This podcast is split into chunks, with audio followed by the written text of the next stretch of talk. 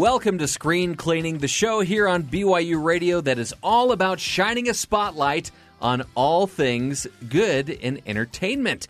I'm Jeff Simpson, and oh, I Cole is nowhere to be seen, so I guess I'm all by myself. Wait a minute. I do see somebody sitting across from me. I wonder who it is.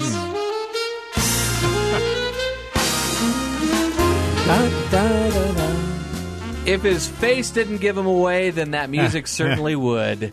That's Rod Gustafson. Rod, welcome back to Screen Cleaning. I'm so happy to have the cocktail party introduction there. That's really nice. Thank you. Thank you, Jeff. We are excited to have you on the program because today is a very special show.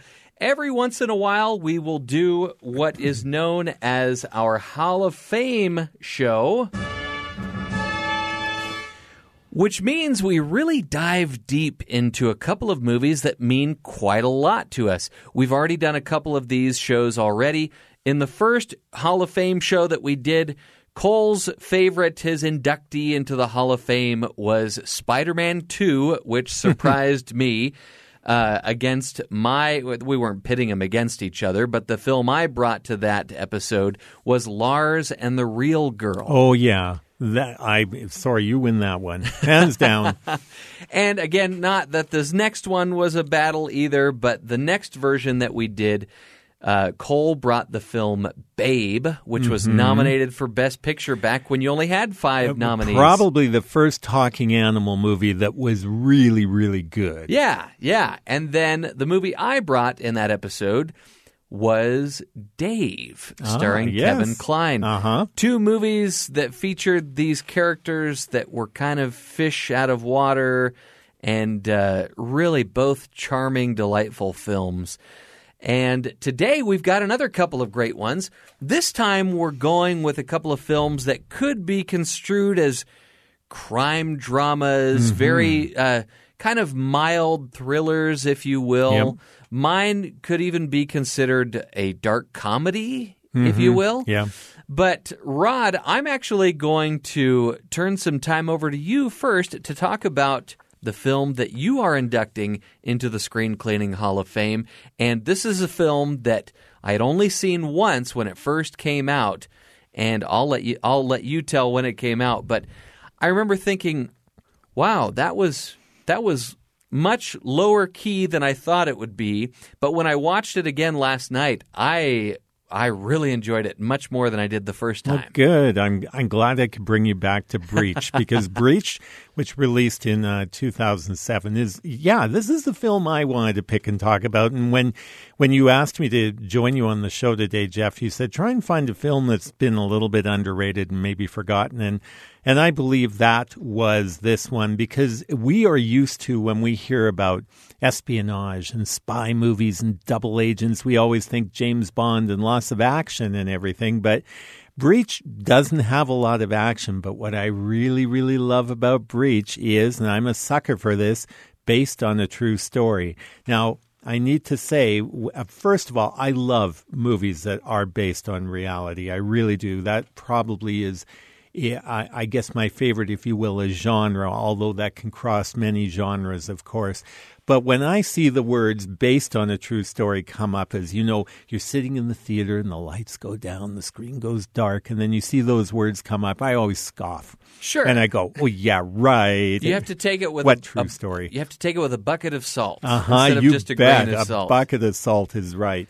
But the amazing thing about the movie Breach is after I watched it, I scurried home, hopped on the internet, and thought, no, that, that can't be true. I'd never heard of this guy.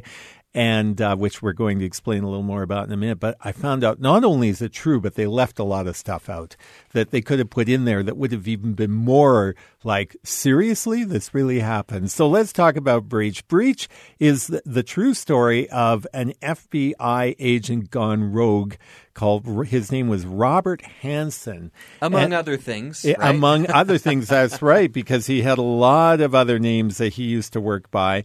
And uh, Hanssen's story was he started working for the FBI in about 1976. Well, after three years on the job, he approached the uh, the USSR at that time, the Soviet Union, and said, "Hey, how would you guys like to cut a deal, and I'll feed you guys some information."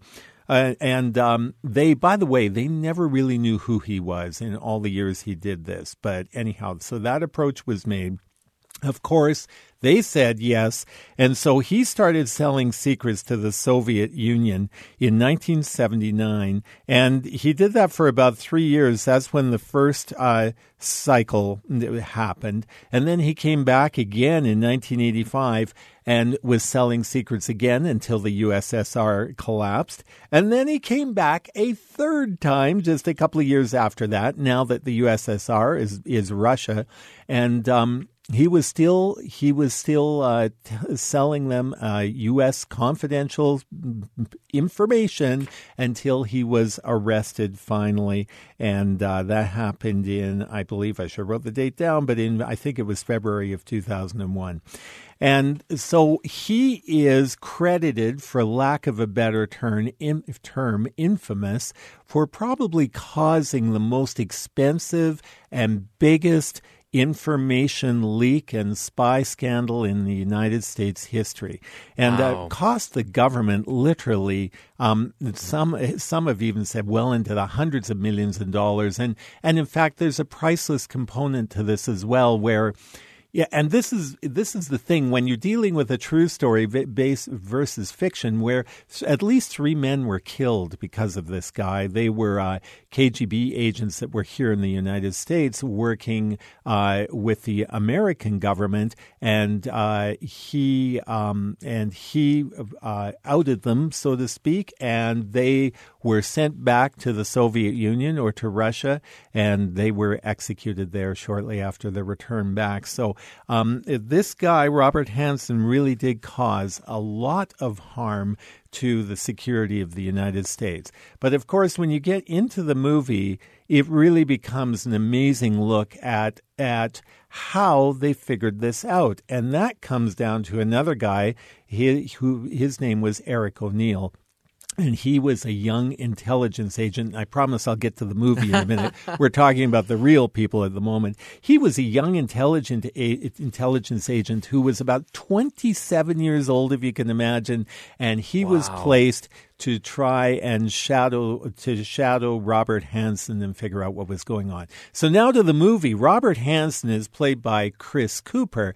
You know, Chris is one of those actors that He's won one Oscar. Can't remember what movie it was for. Adaptation. Thank you. Adaptation. That was the film, and uh, which and he's just one of those actors I think deserves a whole lot more. I'm glad he's got an Oscar on his shelf, but he just always comes across whenever I see Chris in a role where you know you feel like he is truly always giving his all. He's a very consistent performer and always brings a lot of a lot of extra uh, between the lines, if you will, feel to the characters that he's portraying, and he certainly does this in this movie in a big Oh way. Oh yeah, yeah, and it's interesting.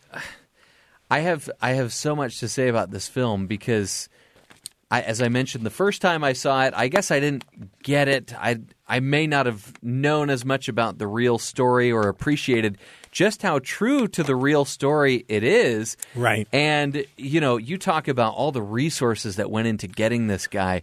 Five, they had, they had a team of over 500 people working to catch this guy. Yeah, yeah. They they spent at least seven million dollars getting some information from a Russian. to- Yes. you know, there's all this all the this seven million dollar payoff. You saw that? Can you imagine that? Yeah. handing over that much money. And what's what's really remarkable to me is as I was watching the 2020 or Nightline story that was included on the DVD about this real life story about this real man, Robert Hanssen, was that all of the quotes, all of all of the things that he says in these documents that are, you know, clearly we have evidence that he said them, they include all of them in the Yes. movie. Yeah. And I just remember listening to the story, just checking it off the box. Okay, he said that one, he said that Mm-hmm. one.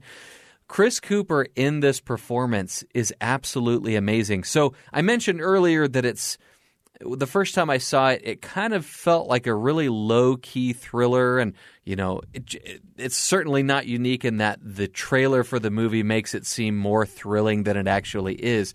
But really, most of the thrills for me came from Chris Cooper's performance because just from the second you meet him, you you just know that he's suspicious of everything and everyone. Yeah. And I imagine if you'd been a spy for a couple of decades, you probably would be paranoid and peeking over your shoulder at every.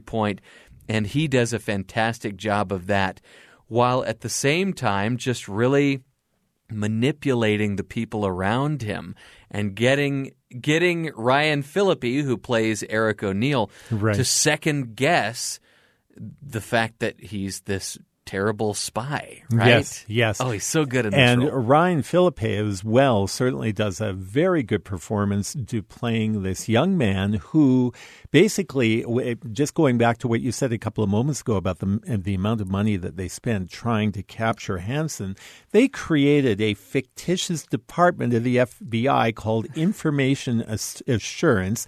So this is back in roughly 2000 um, late 2000 when the internet is just getting going. And so they, they kind of made up this thing that, and today obviously it's not made up at all. They really need this department, but where they were worried about um, uh, electronic security and that type of thing. And Hanssen was actually a very, uh, a very capable guy with uh, data and computer uh, intelligence and that type of thing. So they they basically they gave him what he saw as being a demotion, but they isolated him in an office in the basement of the building and told him that they wanted to, to him to lead this new project. Well, really, what they're doing is they're they're setting up a situation where, of course, his office now is being it is being bugged probably as much as a as a Soviet embassy would have been bugged in the day, and uh, and they are watching him like a hawk, and that's where Eric O'Neill, played by R- Ryan Phillippe, is is brought in t- on this. Eric O'Neill, a very interesting guy.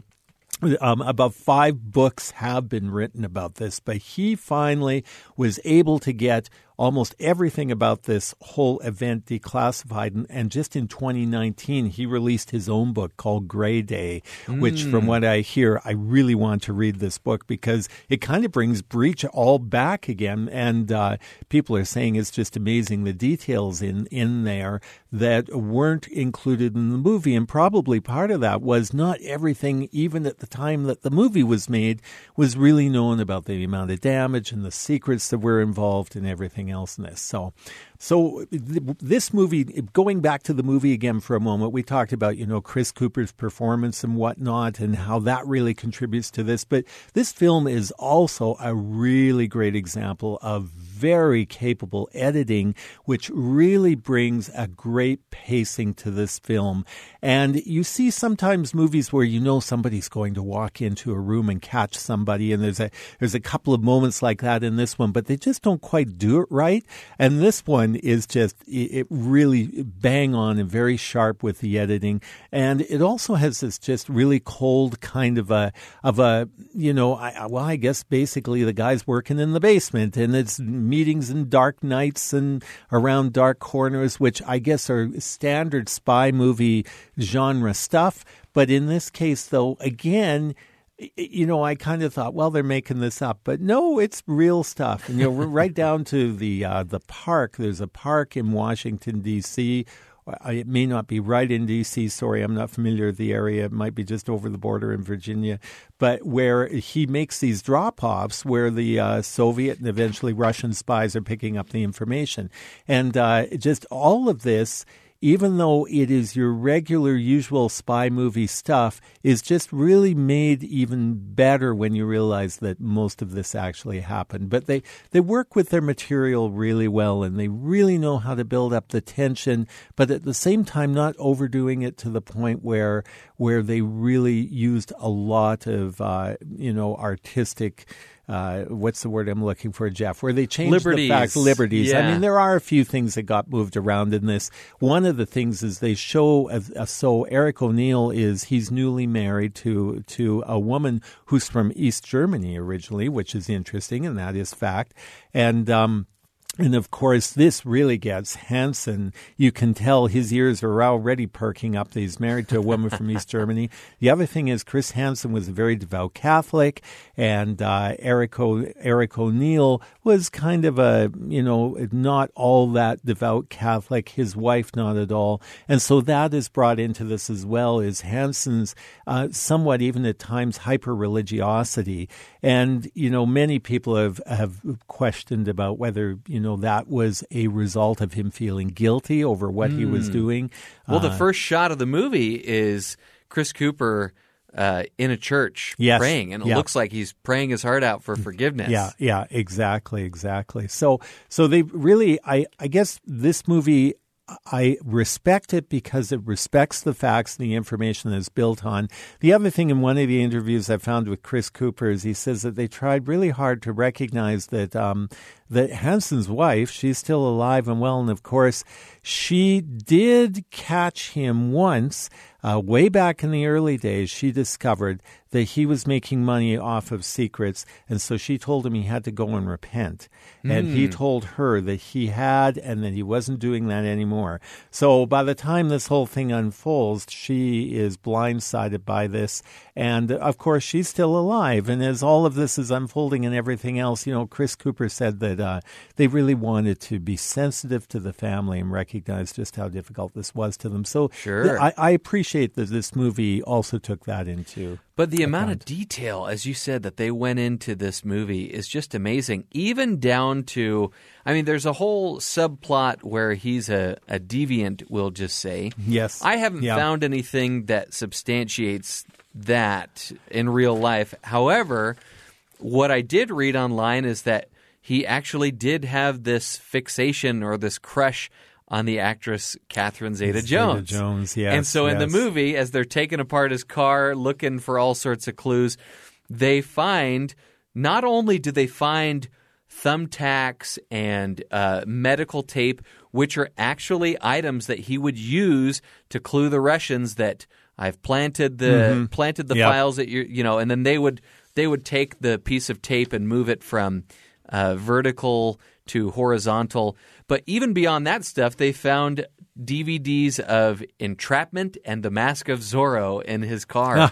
and sure enough, Eric O'Neill, the real Eric O'Neill, had said that, yeah, he would often walk in on uh, Robert Hanssen in his office and he would just be watching Catherine Zeta Jones movies. So just the amount of detail is crazy. And going back to what you said at the very beginning, you always have to take that based on a true story Yeah. with a huge grain of salt. And there there are actually levels of that, right? Mm-hmm. So the really bold ones will say this is a true story, Yes. right? And even then, you know, the Coen brothers have used that before and it's completely false, Yeah, right? yeah. So this And is a true story So yes, based on a true story, inspired, Inspired. by actual events. you know, the the the further away from that that true statement you get, you know, you're going away from what actually happened. But this actually stays pretty close to the truth through and through. Yeah, it does. Yeah, it's a solid film.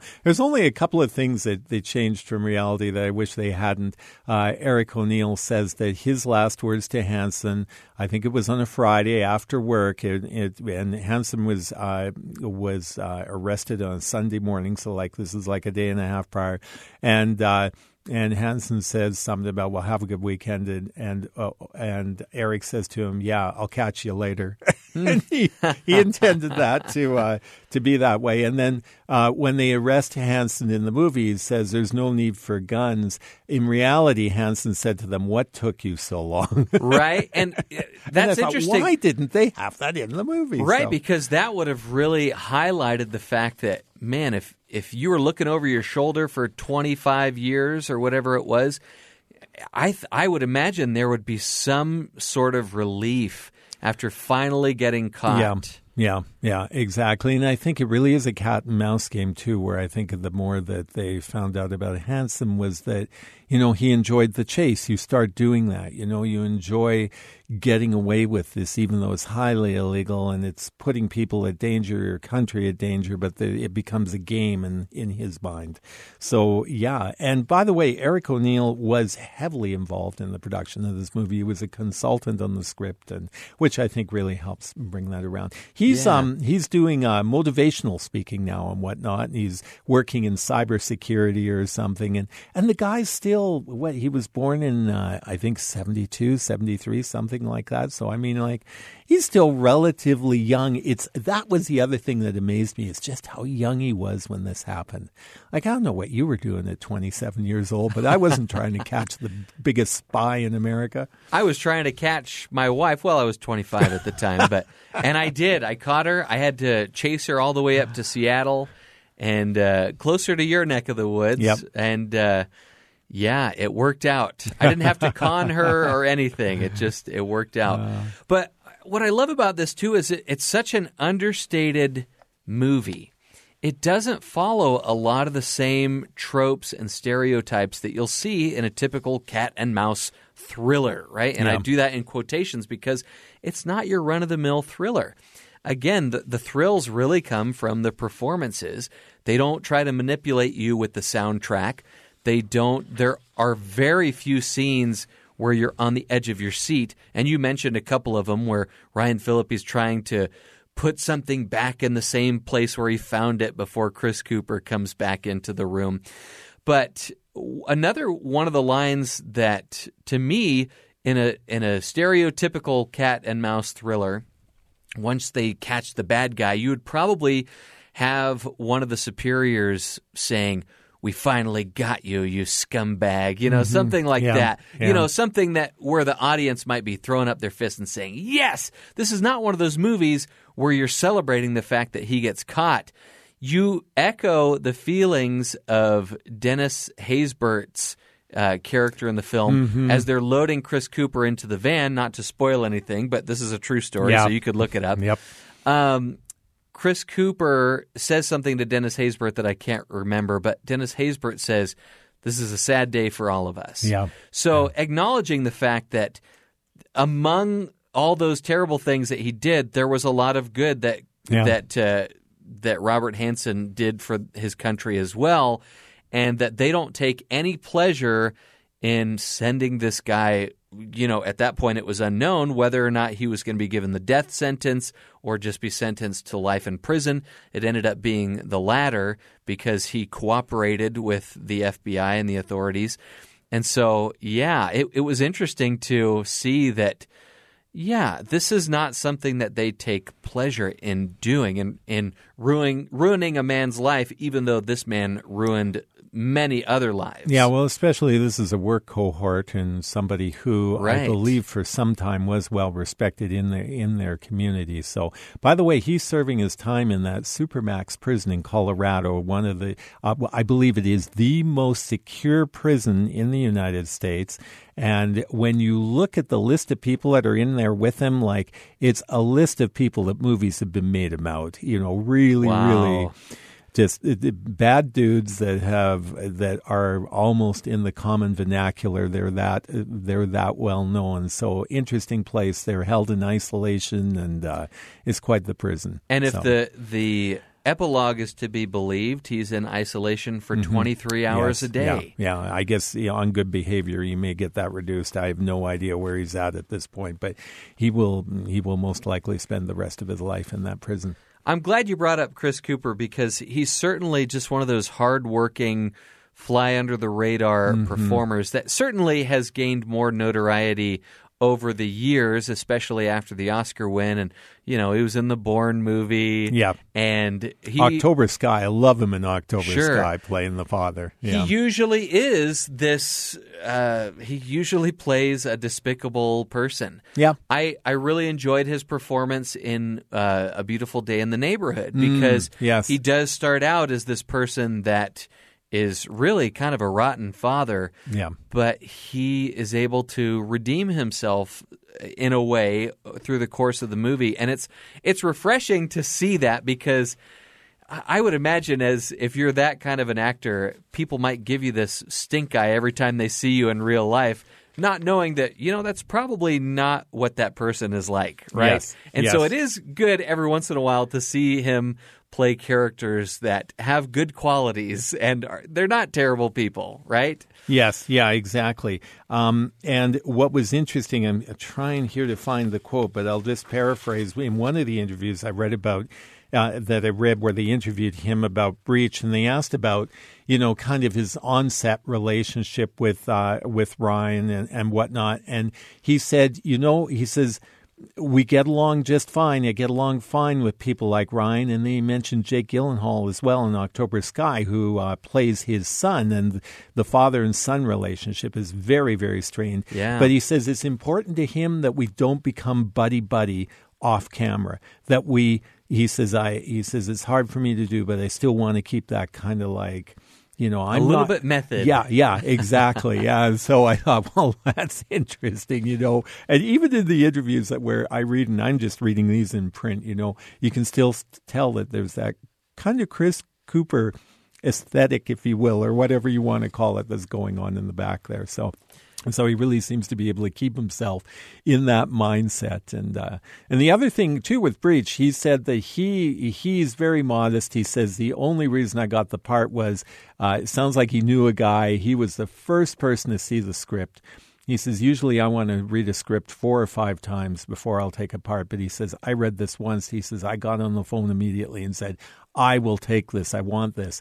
And then it turns out when word got out about this movie, there were a number of other actors that wanted the part that were saying, well, you know, come on, give me a shot. And they said, no, we're sticking with Chris. So. Well, I'm super grateful that you're inducting Breach into the Screen Cleaning Hall of Fame because this is a movie itself, like Chris Cooper, that could fly under the radar if you don't look closely enough. Made for 23 million, only made 41 million Yep. worldwide. Yep, not So much. This is a movie to check out for sure. A lower key thriller, but you'll find plenty of thrills in Chris Cooper's performance. And I just need to put on my parent hat really quick. There is some scenes of basically there's some sexual deviancy things, issues that come up in his character, and so yeah, it's rated PG-13. Heed the PG-13 and be prepared. There's a couple of moments of um, of of that going on in this as well. We see a very brief glimpse of of a pornographic video with no detail, but there is there is that alluded to in the in the story. Well, if Robert Hanssen was one of the most successful spies in U.S. history, one might consider him a con man of sorts, which is interesting because when we return here on Screen Cleaning, we will be talking about my choice for the inductee into the Screen Cleaning Hall of Fame, which just happens to be a con man movie. And we'll tell you what it is when we return.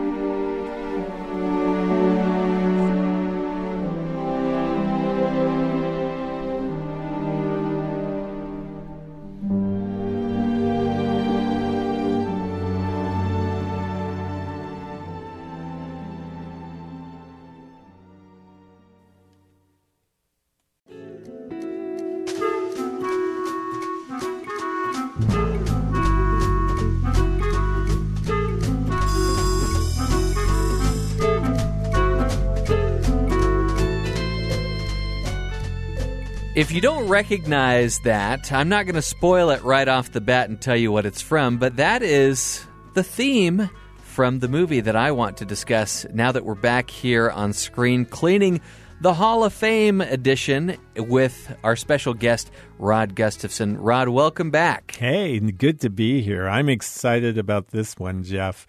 Well, you should be, Rod, because this is, in my opinion, one of the greatest con men movies out there. And I was so delighted when I discovered this. This is not a movie that I saw when it was out in the movie theaters. And just like Breach, this is another movie that didn't make very much money. In fact, Yeah. it made even less money when you take into account the budget than Breach did. It was made for $62 million. I have no idea why this movie would cost $62 million. Editing, that's my guess. Maybe. um, or Nick, maybe Nicolas Cage's. Yeah, Nick. Oh, I may have given away something there. Uh, maybe We're his salary. more clues. But, Maybe it's uh, Ridley Scott's salary. maybe it only made $65 million on a $62 million budget. So this was not, this is what one might call a flop.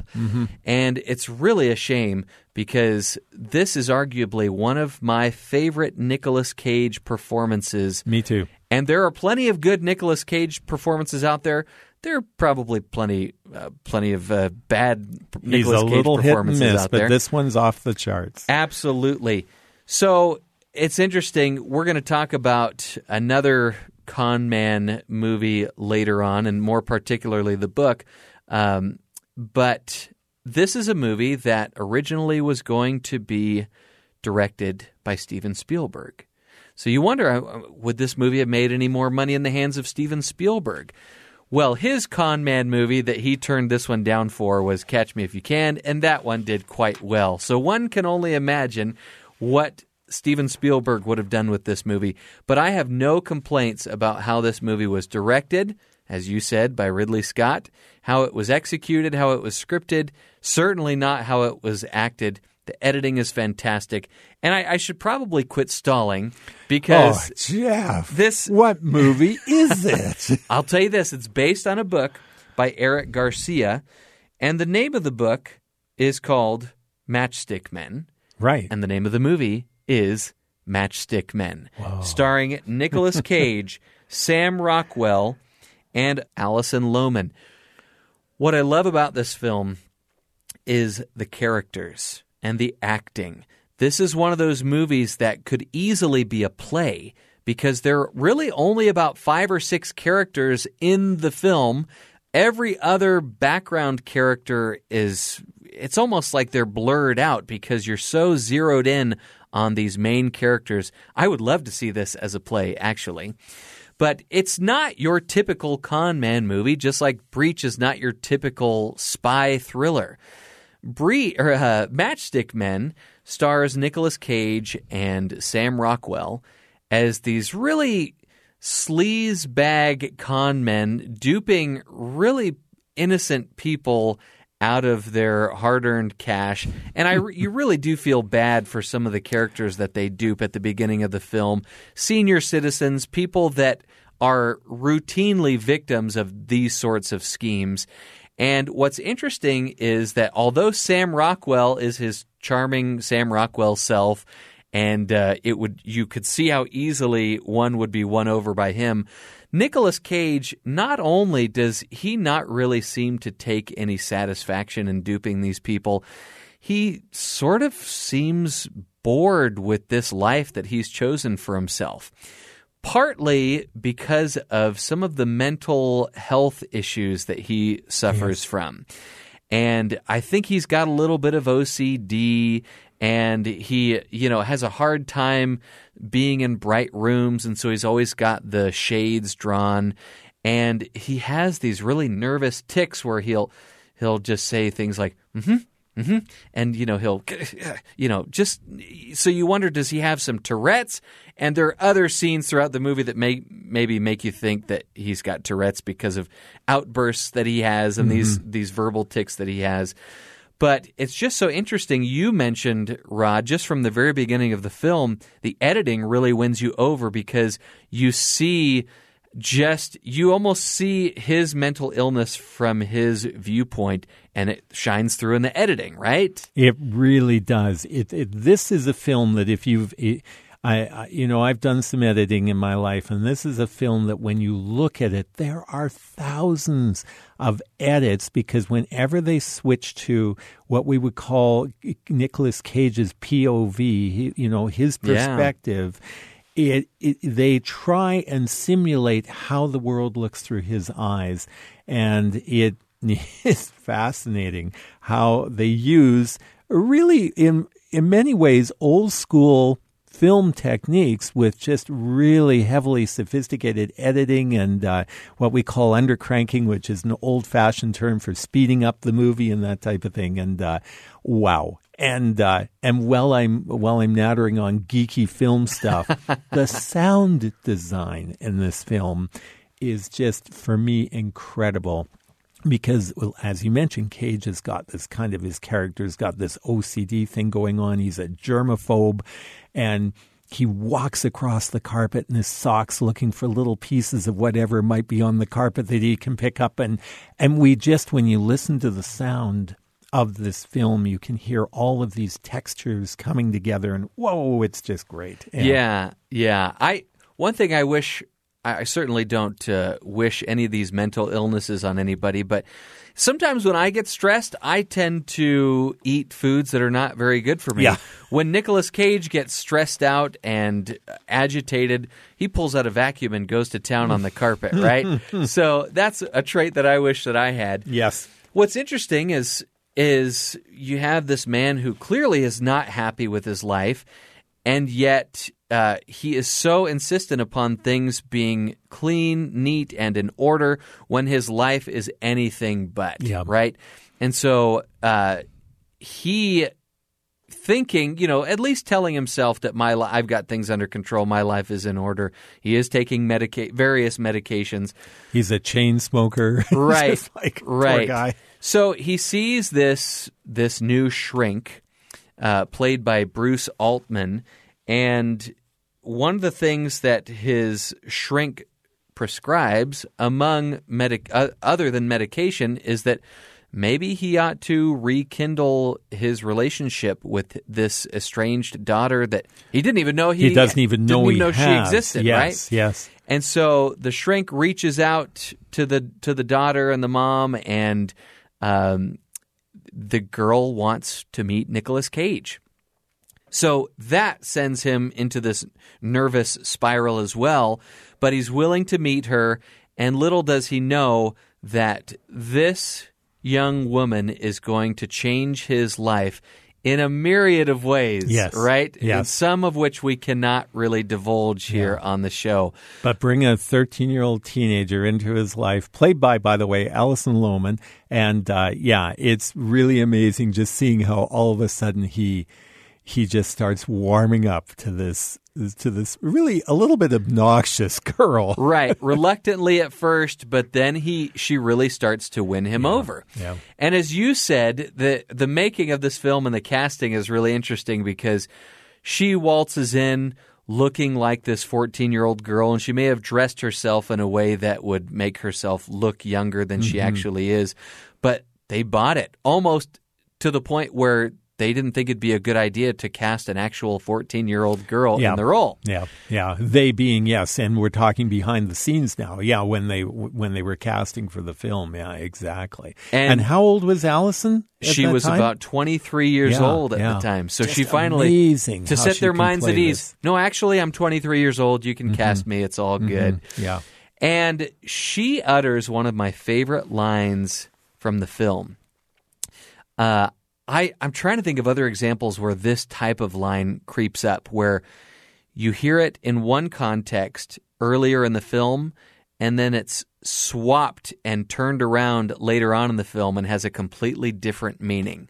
But they're sitting in a restaurant and you know she's just eating these horrible foods and it's really surprising because she's this teeny tiny girl that has the smallest waist and he, this surprises Nicolas Cage and he basically says something something to the effect of how can you eat like that? You know like how can you eat a burger and fries and a milkshake? And and she says well uh if you're going to get wet, you might as well go swimming, hmm. right? And I don't want to spoil how that line comes up later in the film, mm-hmm. twisted a little bit, Yes. because there are some amazing twists in this film that are going to floor you, that are going to drop your jaws, and are going to get you to want to find somebody, anybody who has never seen this film, and there are plenty of people that have not seen this film Yeah. because we talked about the, the box office, and you're going to want to sit them down and watch this for the for the sake of just seeing their reaction when you see some of these twists come to pass, mm-hmm. which is exactly what happened to me when I discovered this film on video. I was in a, a dorm with five other roommates, and I may have watched it alone. And when I saw how this film ended, I got the rest of my roommates together and I said, We got to watch this again. Movies like this that have big twists, a big reveal, um, that's where I get my satisfaction is from watching it with other people and experiencing it for the f- first time with these people that have Yes. not seen it before. But it's so hard to keep quiet when you do Yes, that, but this is the type of movie that I could sit down and, and revisit every once in a while, even Yeah. if I know some of the movie's secrets. Uh, Sam Rockwell, who we already established is somebody that is just so charming that it wouldn't be too difficult to be duped by him. He gives a fantastic performance in this film of just a casual, laid back, couldn't care less, no care in the world, not concerned at all that he might be caught at any corner.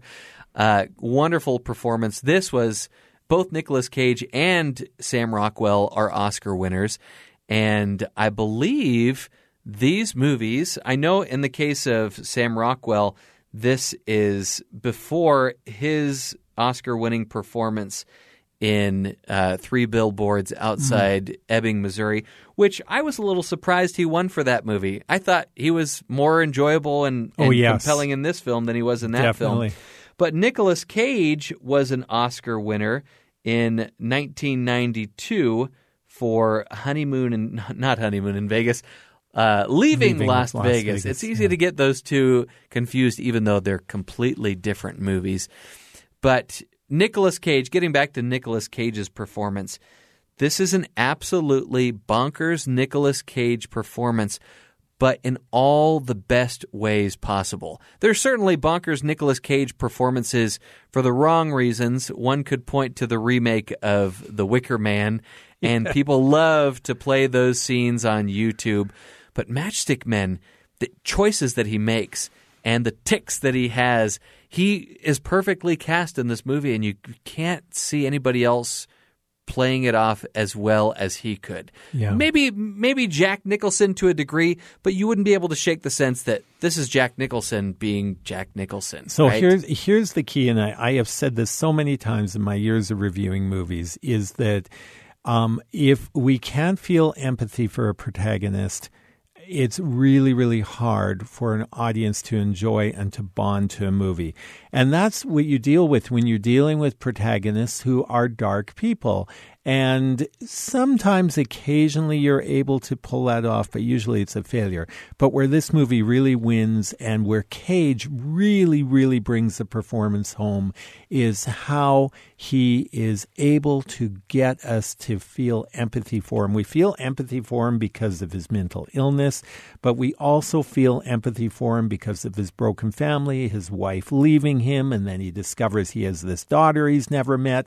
And then as she comes into his world, and we see how she is able to fix him and help him, that that really um, we bond to him even more because we suddenly feel like you know he just he needs a family he needs somebody to love him and he wouldn't be this this this bad guy that he is if only you know all of these bad things hadn't happened to him. So we start you know we really and he really brings that across very well in the way that he works through the, this performance Absolutely. And I'm I'm right there with you. The greatest thing about this, other than the acting and the twists, is the relationships and the characters that you really come to care about, even though the things that they're doing and the people that they're duping, these are terrible things, but you're really rooting for him to mm-hmm. turn his life around and as the movie progresses he starts making progress and starts to shed some of those things that he relied so heavily on before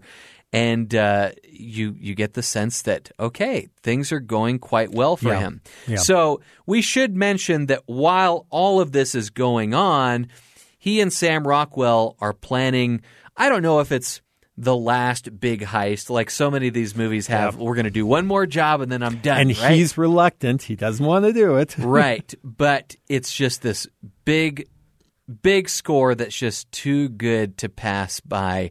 And again, the the person that they're duping this time is an actor by the name of Bruce McGill, who you feel you really don't feel any sympathy for, and you're kind of okay with these two guys, uh, you know, ripping this guy off because he's kind of this rich sleaze bag. You know, you can tell, and this is one of the reasons it's PG 13 because their meeting place of choice happens to be in a gentleman's club, we'll say.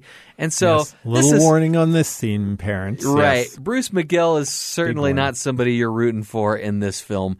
But again, he gives a great performance, and I I would love someday, as I've already said, I would love to see this as a play because it's such a small, intimate film with only a handful of actors, which is why I'm so surprised that it was made for sixty five or sixty two million dollars because I'm Yeah. not quite sure where it went, but you're not going to complain because the quality of the film is just through the roof. And so, you know, with any big score, things don't always go according to plan. Yeah. And to say much more than that about the plot would be criminal. Yeah, yeah, would be criminal. Ha ha ha. and yes, and you know, and this happens so often, doesn't it, in these con movies where we just want to do one more job, just one more job, and yeah, yeah, don't do it, guys. But yes. So, this is a movie you definitely want to check out. And if you do, please don't spoil anything for people that you're watching it with who've never seen it because that's really where your uh, repeat viewing is going to give you the most pleasure is just experiencing it with people that have never seen it before. And the repeat viewing, the reason it, it works well with this movie, and I must admit, like, I really like, uh, you know, the movie we were talking about, Breach, that we were talking about in the first part of this show. Um, but Breach is one of those films, kind of that once you've watched it once, I enjoyed watching it again, and I've probably watched it three or four times. But Matchstick Men is one of those movies from a filmmaking. I, this is what I'm really trying to say, Jeff. Breach has got a great story. It's got very good filmmaking. Matchstick Men, of course, fictitious story, but it's got it's a film that has layers. And meaning that every time you watch it, you can see things that you didn't pick up the first time.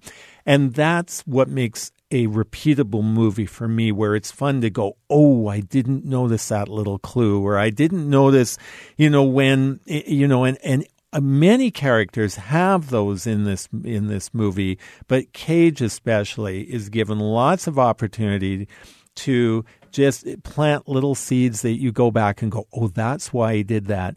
And then again, going back to the nerdy filmmaking on this, this is a this is a great film. If you want to go to film school, watch this movie and look at how they use camera angles, cinematography, how they use uh, color temperature and lighting to cast shadows and uh, Cage's character one of the things he deals with is um, he he deals with he he doesn't like being in wide open spaces I can't remember all the psychological names for this but he also deals with bright lights um, where he lives in the dark most of the time and so when somebody opens a window he just kind of melts down and that type of thing and uh, and so the way they use lighting in this film lighting almost becomes an antagonist. It almost becomes the enemy Yeah. in Cage's life and that type of thing. And so it's just, it's really cool. And then, you know, once this 14 year old, I can never remember if she was 13, 14, but this young teenager comes into his life and she starts dropping crumbs of food on the carpet. And you see him start to, you think he's, he starts unraveling, but then he kind of pedals back and realizes, hey, maybe I need some of this. And so there's just a lot of cool things that you can, it's like a good painting where you can stare at it. And the longer you stare at it, you see more and more things. That's what I appreciate about this film. And it's not the typical movie that you would think Ridley Scott would direct. No, you know all- he's he's got these big budget movies, these sci-fi thrillers, Yes. these you know edge of your seat thrillers, and it's a very subdued, intimate, quiet movie. Yes. and you wouldn't guess that Ridley Scott is the director. By the way, I was surprised. Ridley Scott, And when I read this after I'd already picked Breach, I thought, okay, next time that's the other movie I want to do. So, little giveaway. Mark Felt in 2017, Ridley Scott directed that. Mark Felt was the guy that was uh, by the code name of Deep Throat who gave away the Watergate story Yeah. to the Washington Post, played by Liam Neeson. Another Ridley Scott movie that it did even less than Matchstick Men did. It's a super solid movie, but it's it's not your typical Ridley Scott movie. So there are, and what I do appreciate about Ridley Scott, he's obviously a director who's got these little projects in the back of his head where Sure. he thinks, I want to do that. And um, So I'll go off and Yeah. do Gladiator or Alien, and Yeah, yeah, exactly. and watching um watching the uh, extra features on my old Matchstick Men DVD last night, where Ridley Scott had a few m- months before I can't remember it was some other big movie he was working on, and so they did Matchstick Men in very short in a short compressed amount of production time. was it Kingdom of Heaven? Yes, I think so. I think it was, but it was some other humongous, you know, big budget film. And they got Matchstick Men pulled together quite rapidly. And uh, yeah, it, it's just a it's a gem of a little movie. And again, putting on my parent hat, yes, the stripper scene. Parents, it's unfortunate that it's in there. They could have really had those conversations in a bar Yeah. without having all the wallpaper in there as well. And that's But again, unfortunate, but maybe very they maybe they did it so that right off the bat you have zero empathy for Bruce uh, yes. McGill's Yeah, character. Yeah, exactly. He's a real sleazebag. And the other thing that's interesting about Nicolas Cage's character is he doesn't even really notice the strippers. The guy is just so he's more concerned about how much dirt's on the floor and everything else that's going on. You can tell he is super uncomfortable being in this sleazy place. Yes. Uh, you know, Rod, I can't resist. I I am going to tell you the inverse of that line that I shared earlier. I don't think it gives too much away, but so earlier in the film, Alison Lohman says the line, "If you're uh, if I'm going to get wet, I might as well go swimming." Right? I won't say who utters the inverse of the line later on in the film, but it's twisted around to say, if you're going to go swimming, you're going to get wet. Mm-hmm. And oh, that line pays off in such a wonderful way later It on in the film. So check out Matchstick Men, check out Breach, both movies that really ought to have done much better than they did, but uh, they are certainly worth talking about here on Screen Cleaning and good enough to be inducted into the Screen Cleaning Hall of Fame. And when we return, I am going to do a little panning for good and talk about a book that is also based on a con man and also based on a true story. I bet you can't wait to know what it is, although you probably won't be too surprised when you do find out. That's up next here on Screen Cleaning.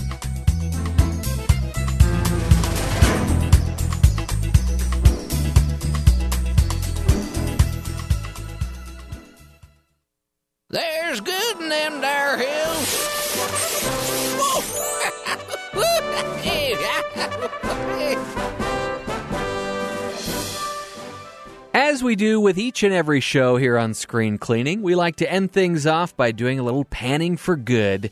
And we can't talk about spy thrillers and con men movies without talking about another very good movie, Catch Me If You Can, but more importantly, the source material for Steven Spielberg's directed Catch Me If You Can. And that is the book of the same title by Frank Abagnale Jr., the man at the heart of this story, one of the greatest con men to ever live, or at least one of the greatest cinema con men based on an actual story. Now, certainly Steven Spielberg takes quite a bit of liberties in the making of Catch Me If You Can, and to the point where the real Frank Abagnale Jr. has admitted that it's a it's a movie. It's a just a movie, folks. But there are also some creative liberties that you can imagine are taken with the book itself. I don't want to tell you which ones are real and which ones are not. I'll let you dissect that and look those up online. But what's fantastic about this book is that it is so entertaining to the point where I might actually prefer it to Steven Spielberg's movie. And this is a, a book that just takes so many twists and turns, and it does not end in the way that you think it might. So I definitely recommend picking up a copy of Catch Me If You Can. It's a book that I've read multiple times and a book that will just leave you shaking your head and your jaw will drop in so many delightful ways that I can't believe this guy did it. Now, uh, keep in mind that it was written with a ghostwriter, so it was probably a situation where the ghostwriter interviewed Frank Abagnale Jr. a few times and then just wrote a really compelling story. But nonetheless, there's no denying the fact that some of these uh, cons that this guy pulled were just really, really innovative and clever. And I love the fact that he never really tried to dupe normal people. Not to say that, you know, going after these banks and institutions, uh, people, these institutions that are insured is, you know, a good thing, certainly against the law. But what's really remarkable is that the end of this story has a happy ending in that Frank Abagnale Jr. he becomes uh, a consultant to the FBI to help them capture people just like him and helping them figure out how these con men are working the system and getting away with these really big heists. So check out the book, Catch Me If You Can. You won't regret it. And again, like I said, it does not end the way you think it might, knowing what the actual story is in the end. Once again, I want to thank my special guest on the show today, Rod Gustafson, who is a staple here at BYU Broadcasting and a frequent contributor to Screen Cleaning. We certainly appreciate his efforts and uh, reminding me of a wonderful movie in Breach. So check out Breach and Matchstick Men. Until next week, I'm Jeff Simpson. You can catch us each and every week here on BYU Radio every Saturday at 6 p.m. Eastern, 3 p.m. Pacific, or check us out on the podcast just Google Screen Cleaning Podcast, and there you will find over a hundred episodes of Screen Cleaning, the show that is all about shining a spotlight on all that is good in entertainment. And we'll see you next week.